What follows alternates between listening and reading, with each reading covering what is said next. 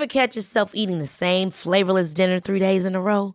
Dreaming of something better? Well, HelloFresh is your guilt-free dream come true, baby. It's me, Keke Palmer. Let's wake up those taste buds with hot, juicy pecan-crusted chicken or garlic butter shrimp scampi. Mm. Hello Fresh. Stop dreaming of all the delicious possibilities and dig in at hello fresh dot com. Let's get this dinner party started. Hey, I'm Ryan Reynolds. At Mint Mobile, we like to do the opposite of what Big Wireless does. They charge you a lot, we charge you a little. So naturally, when they announced they'd be raising their prices due to inflation, we decided to deflate our prices due to not hating you. That's right. We're cutting the price of Mint Unlimited from thirty dollars a month to just fifteen dollars a month. Give it a try at mintmobile.com slash switch. forty-five dollars up front for three months plus taxes and fees. Promo rate for new customers for limited time. Unlimited more than forty gigabytes per month slows. Full terms at mint mobile dot com.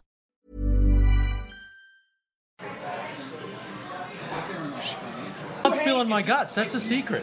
What's the secret? If I know about it, Michael, it's not a secret. Well, that's good, because I've been recording this whole time. Yeah. That's a local secret. Is it? Yeah. No.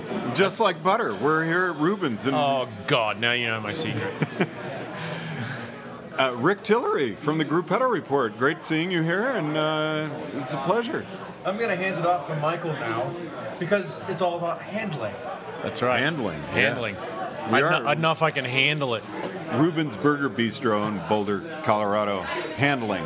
You know, I want to say something. Um, when I when I just walked into Ruben's right when I got here, um, Ruben's is a bike bar. They have bike pictures everywhere, and the walls are painted yellow and white, and you know, yellow jersey, white jersey, green jersey, polka dot jersey. And here's polka dot. Picture, b- bikes. You know, Laurent Jalabert's bike hanging from the ceiling. Who's right behind it? Yep. Yeah. Big, big pictures and stuff, and I come in and there's World Championship poker and football on the T V, and I want to lodge a formal complaint. It's the off season. Don't you think cyclists are out playing World Championship poker? Uh, no, it's not the off season. It's the middle of cross season. It's the off season. It's yes. the it's only the off season for the for the soft babies. I better start sucking my thumb. So handling. Uh, that really applies to every discipline of cycling, so not just you, you rock hard cross people. Um, there's really, so many it, things it does, that can right. affect it, though. I mean, why don't we start with the wheels? Oh, uh, what do you mean? That wheels, as in braking surfaces, wheel setup, stuff Absolute. like that. Absolutely. I mean, that's all going to affect your handling. Yeah, I think you know, just just to start with. Although I, I mean, guess with disc, disc brakes, your braking surface doesn't matter. Yeah, we yeah we definitely went into that the other yeah. week. I think um, you know, just as like an overview of the of the topic today. I mean, I just I think you can't um, overestimate the importance of handling. It's a big deal. I mean, even on the road. Track riders, every, everybody needs to really go out of their way to learn how to ride a bike properly. It's not just about being what I would call a straight line superstar, and you know, getting you know raging fit and um, ripping everybody's legs off. I mean, you've you've got to be, you, you've got to have the full package, and you know, there's more to it than j- just obviously winning races or, or kicking ass in your in your local training, right? I mean, it's it you know, it's safer. It makes the people around you more comfortable. I mean, r- you know, really learning how to ride a bike well is, I think it's a it's a major achievement, and it's a way bigger and way more uh, way more important achievement than just getting in ripping good shape. You know, I mean, I hate to say it because I think it sounds like kind of a jerk, but I mean, going out on a group ride with people you don't know, I either tail off the back or just stay at the front. Oh, absolutely, and you know, I mean, and, it makes and, me really nervous. Well, and handling, you know, there's there's obviously um, there's an etiquette element to, to the handling equation. You know, when when I came up through the cycling ranks in, you know, as a young kid in Australia, there was always guys that were my age in, in the groups who would who would coach you on how to do things, and who would, you know, kind of tutor you as you were riding along on on um, how to, you know, not just how to handle your, your bike, but how to handle yourself in a in a road peloton, like how to pull through on the right side, like where to position yourself, you know, how um, you know, make sure you don't pull through too hard and make gaps, and and you know, it was pretty. It was a real school of hard knocks where I came from. Oh, the, I got to go to the front. Yeah, go we had five miles an hour faster to absolutely. show everybody how strong I am. Well, but that's actually, you know, that's kind right. of a, a terrible model. Like exactly. people freaking hate that. and and you know, when I when I was you know growing up in, in Queensland in Australia, that, you know, like I said, there were guys my age who would literally grab you by the jersey and pull you down to the back of the group and say, if you ever do that again, I will put you in the friggin' ditch. They, they would take you off the road, and they would say, stay here right at the back until you learn to ride. And you would get you, you'd get lectured on on how to ride and how to position yourself and how to handle yourself.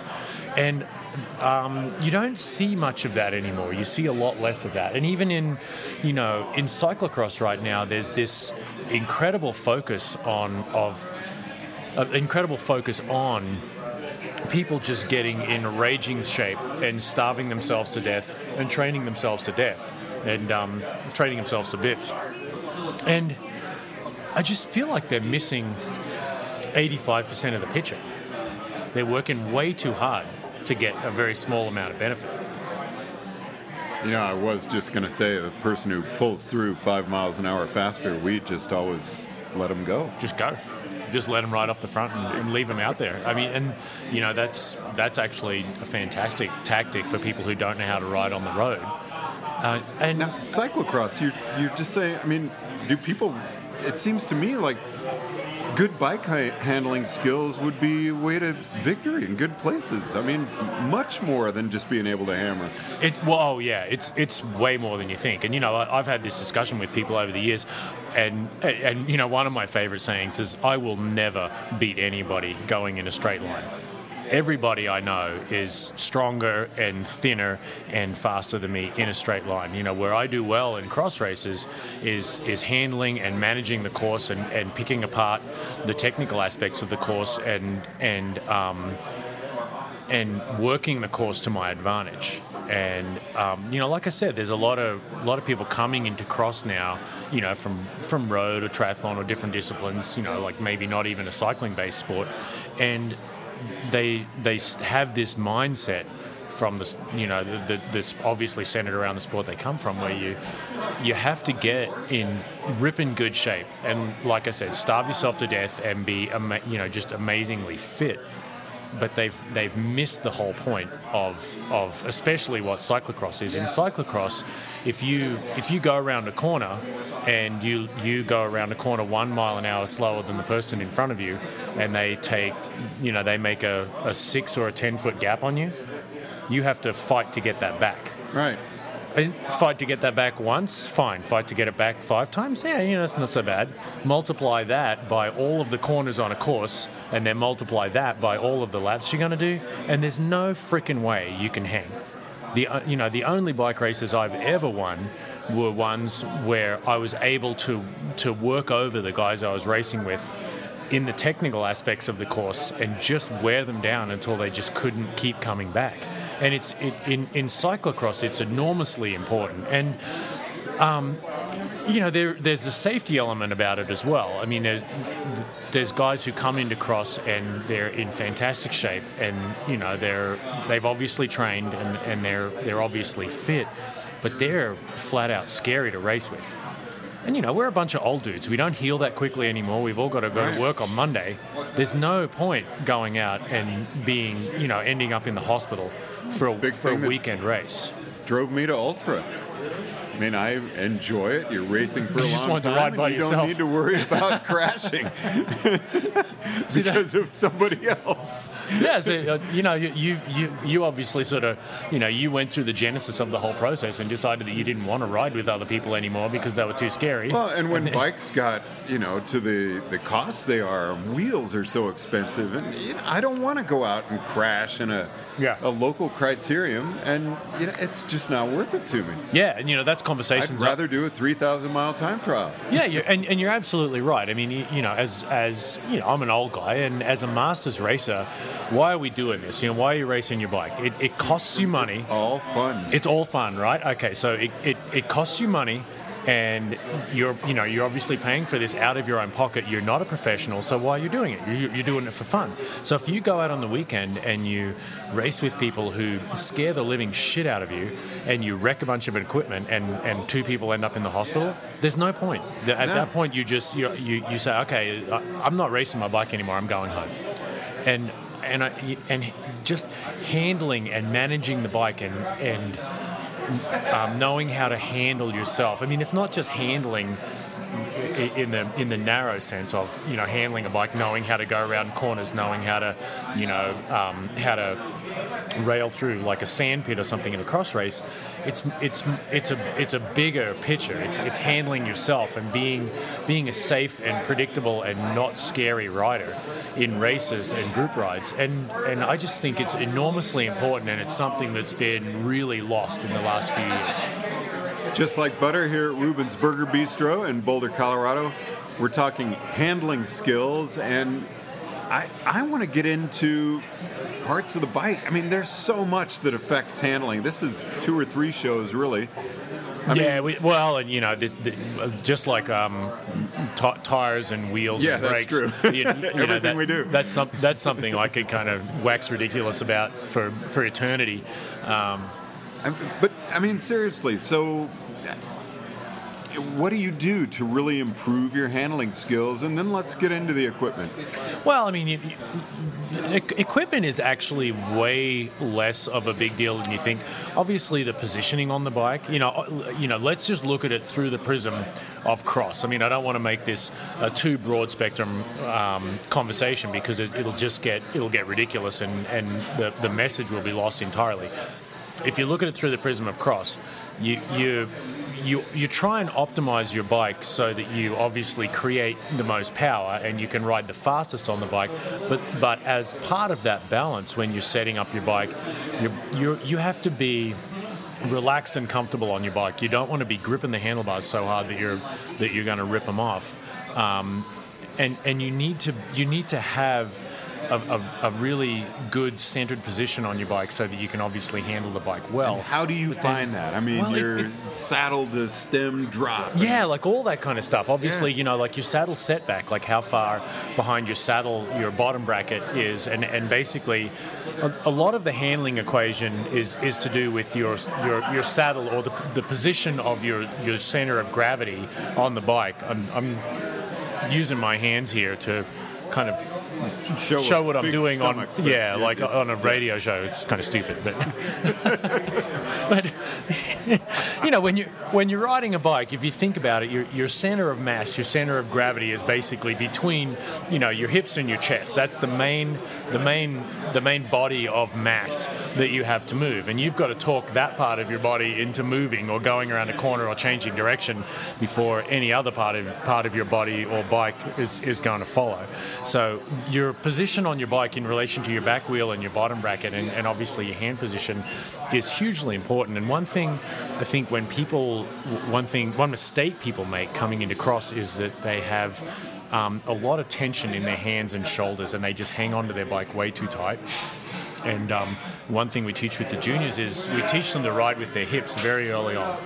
And you, your juniors certainly have done well this my, year. So. And, yeah, yeah my, we have a lot of juniors who've cut, you know, who've basically come through my group and ended up, you know, up in Pete Weber's group, and that are, that are riding the elites now, and they're they're absolute little monsters. And if you, you know, my son's sitting here tonight. He's a he's a um, state champion in junior cyclocross as well, and these these kids are getting these phenomenal, you know, this phenomenal coaching from a, at a very early age and a very grassroots level, and we're trying to instill a love of cycling and a love of, of the fun of cycling into them, and we have no focus on fitness or training at all. It's all about handling and skills and smoothness and getting it right.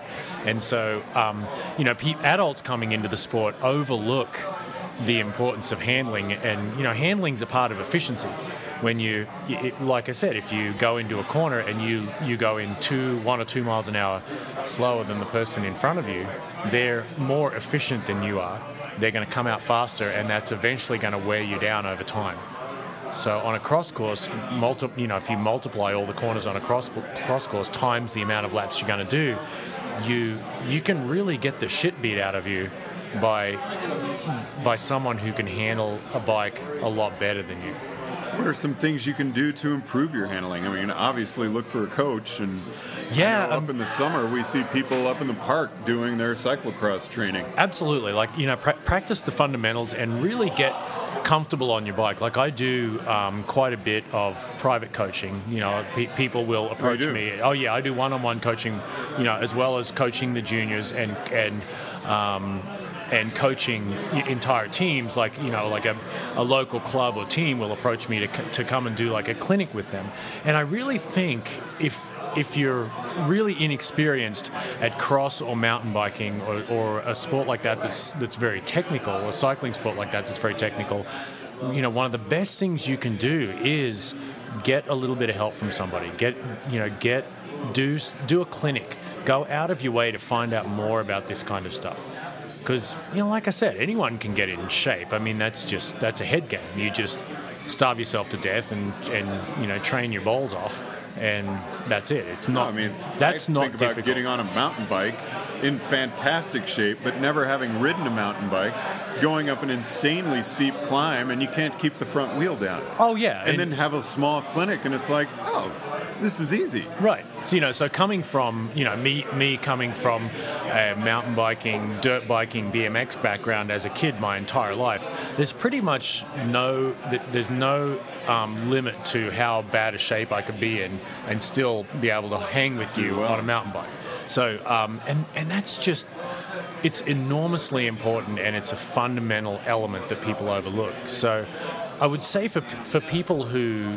who are coming into technical cycling sports, so obviously let's just say cyclocross and mountain biking, you know, think things that involve handling, and they it involves a certain looseness and nimbleness and confidence, um, I, I would really seek out ways to um, relax on the bike. I mean, you obviously have to ride with a relaxed upper body.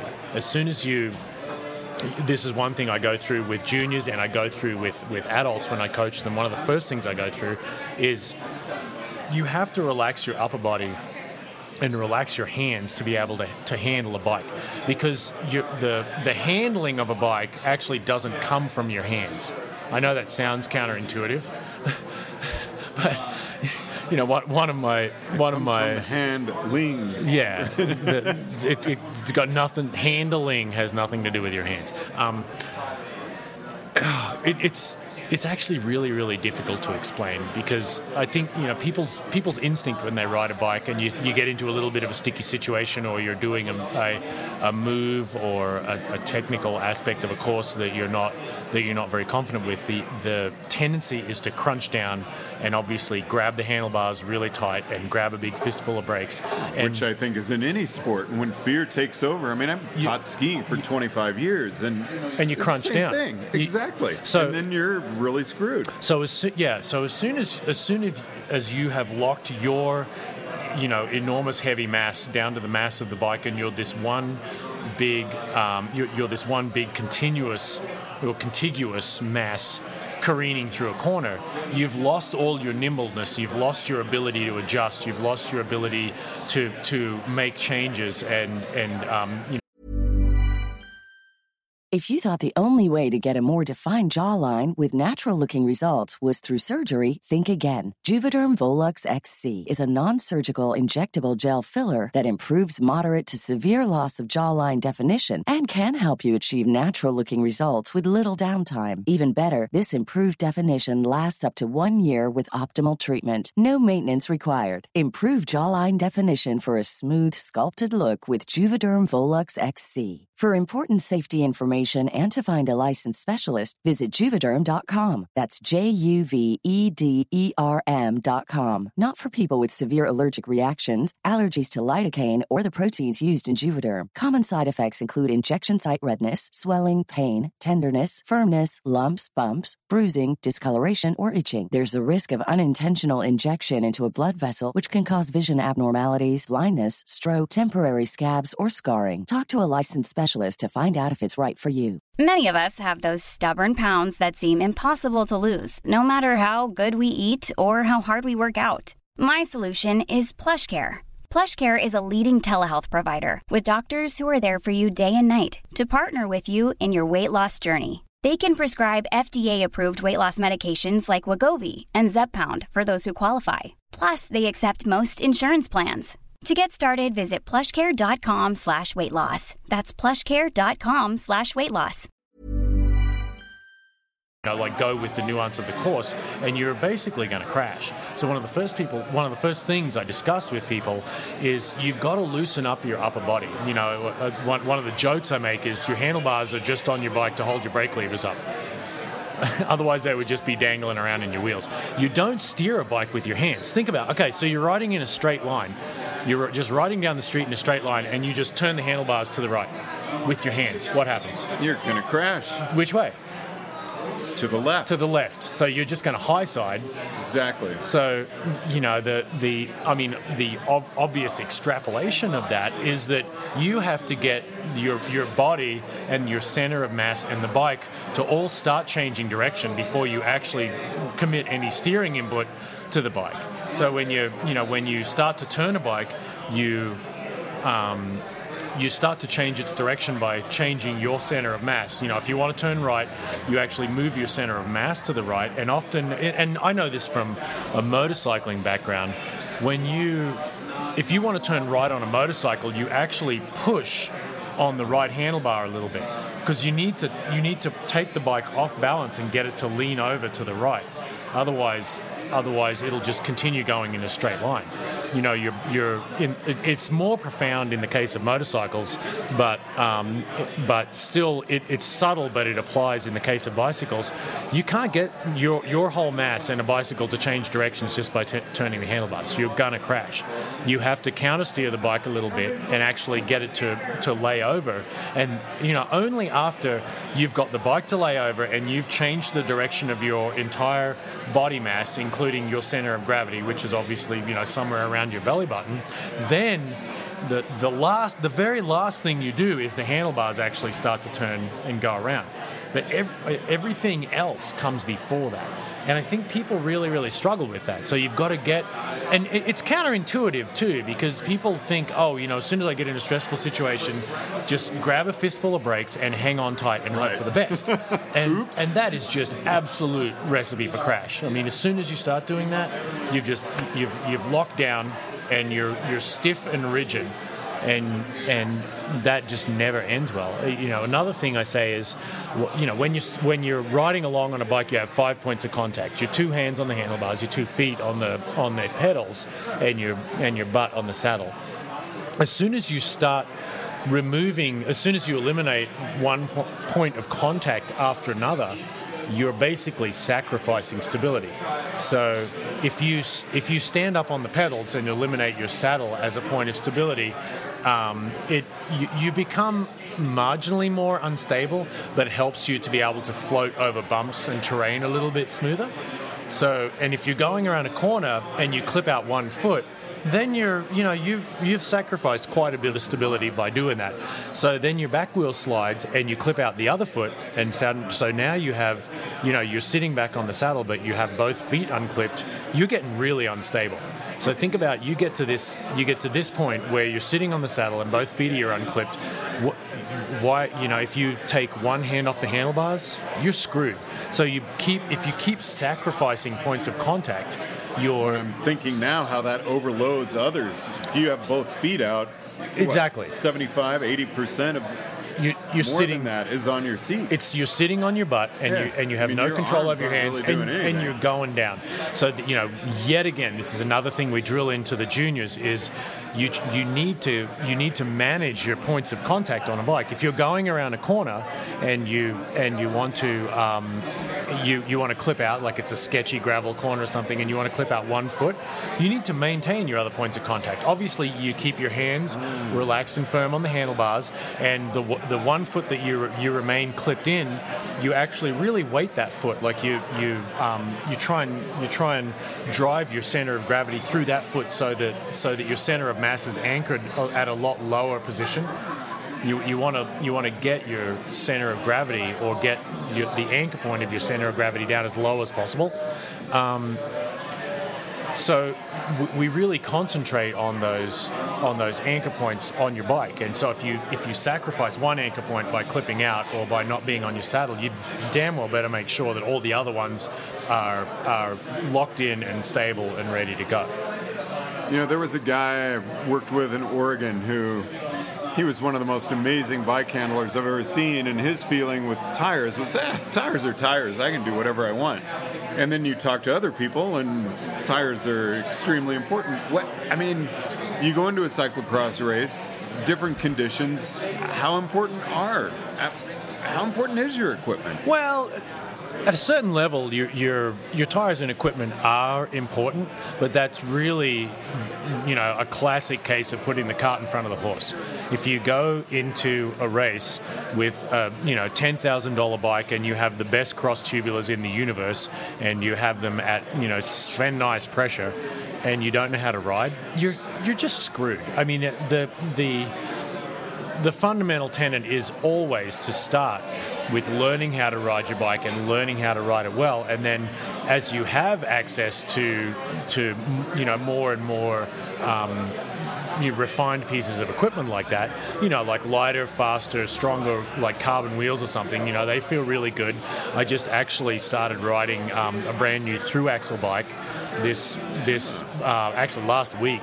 And I was, you know, I've ridden through axle bikes before, and I was pretty impressed with them. And then, you know, what my newest team bike right now is through axle, and it, it makes an enormous difference. You know, difference. There's, um, you know, there's tires and tire pressure, but none of that ma- makes a freaking shit of difference if you actually don't know how to ride. That all and comes I'm thinking later. You're racing your clone.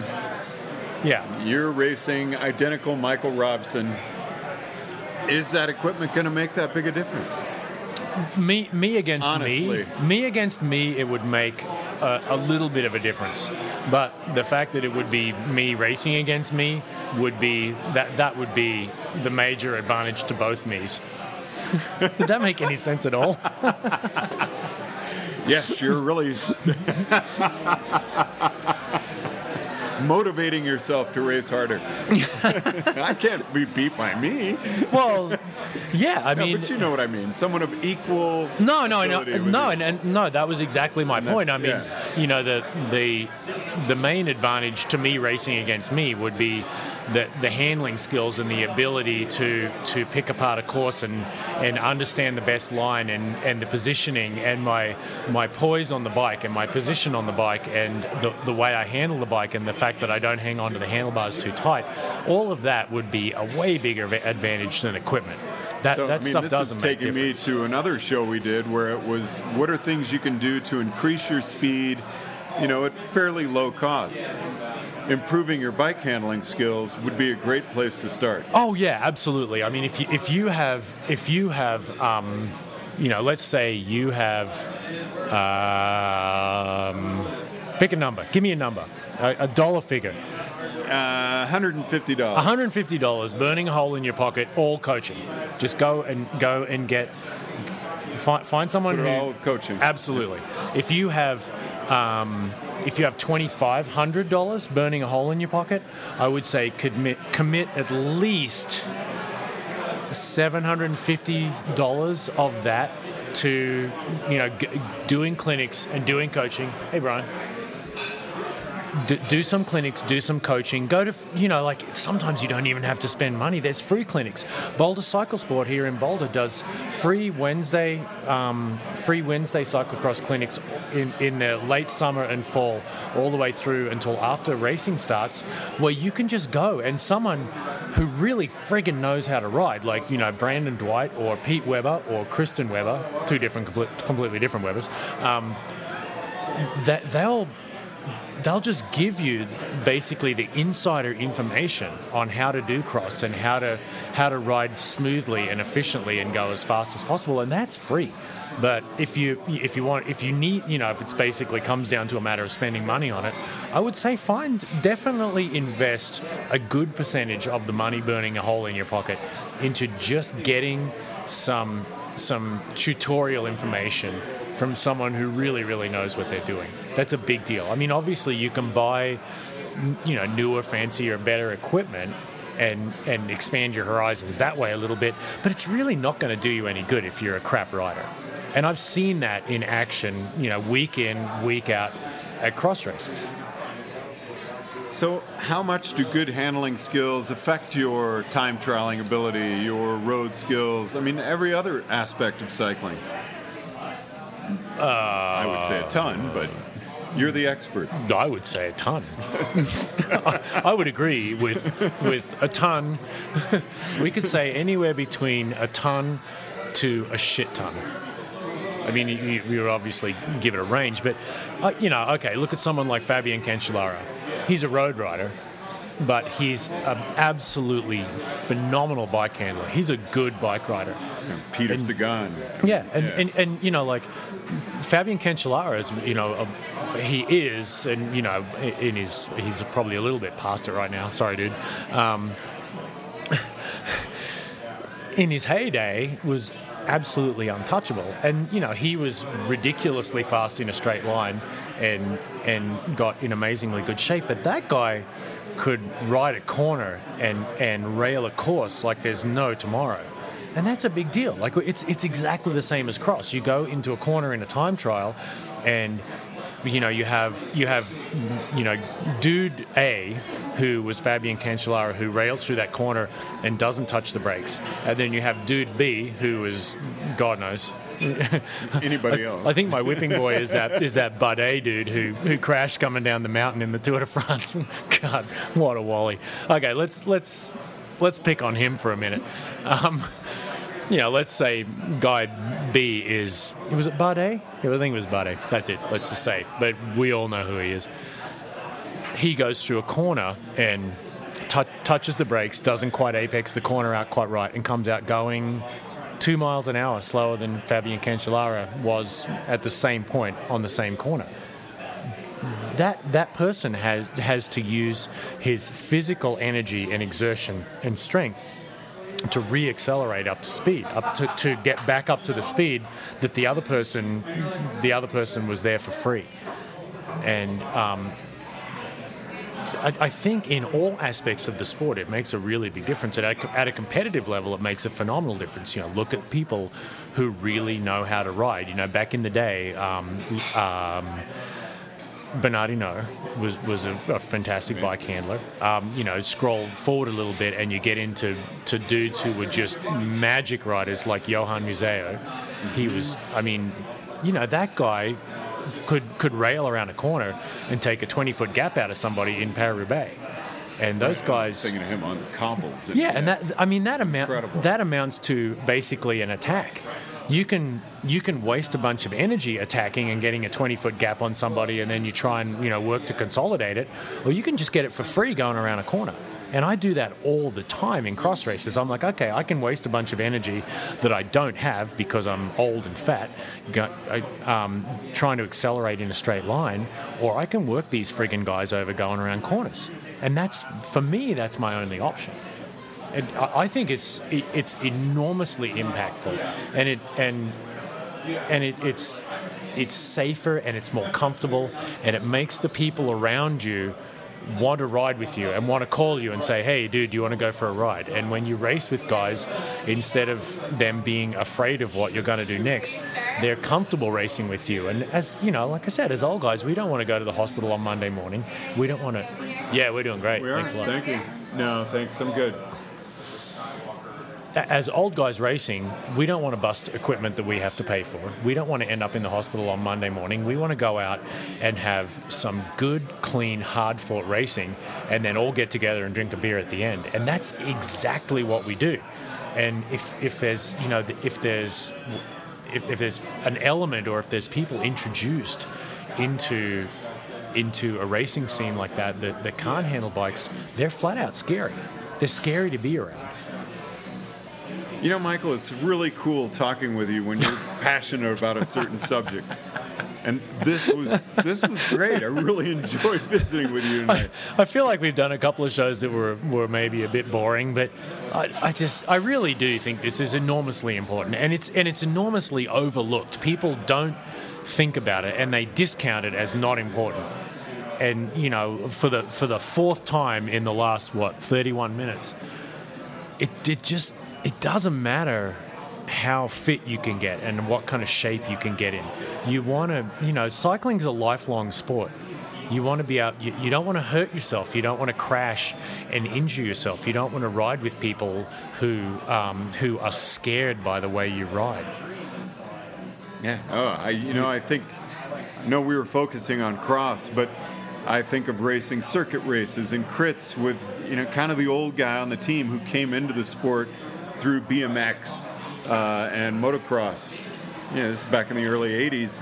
And he could always stay in the field just because he was such a good bike handler. Just, it didn't matter so if he didn't smooth. have the fitness. Well, and, the, and and the thing with people like that and is... He was is, the guy to follow. He if, knew yeah, he was going to take the line. It's funny, I was going to say that, because when you would go into a corner behind someone like that, you wouldn't... You trust him. You, you wouldn't gap them off and give them like a six-foot gap in case they crash because you think they're an idiot.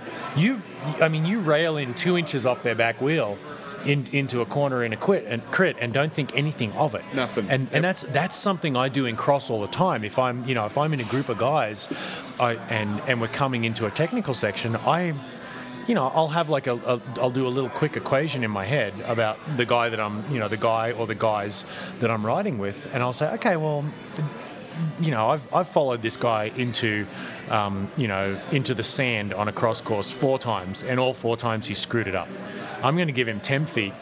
I'm going to gap off ten feet and wait for him to screw it up and then just blow right by him. And then there's other guys, you know, there's a, the the other guys that I that I race with in our groups, and and you know, obviously I'm not going to name any names, but there's other guys in our group that I will absolutely rail through a muddy corner or rail through the sand or rail, just, just absolutely go anywhere on their wheel at a, you know, two-inch range and not think anything of it. And, I, you know, for me, I think that's enormously important. Michael, I think that's a good place to wrap it up. We're we're kind of over time, but... Uh, ha- handling so is important, and it's not just about handling. You don't use your hands to handle.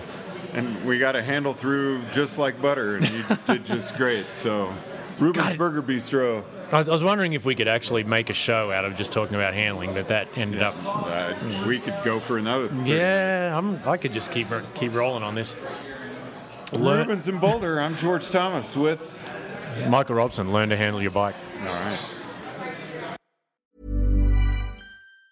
right. Hold up. What was that? Boring. No flavor. That was as bad as those leftovers you ate all week. Keke Palmer here. And it's time to say hello to something fresh and guilt-free. HelloFresh. Jazz up dinner with pecan-crusted chicken or garlic butter shrimp scampi. Now that's music to my mouth. HelloFresh. Let's get this dinner party started. Discover all the delicious possibilities at HelloFresh dot com.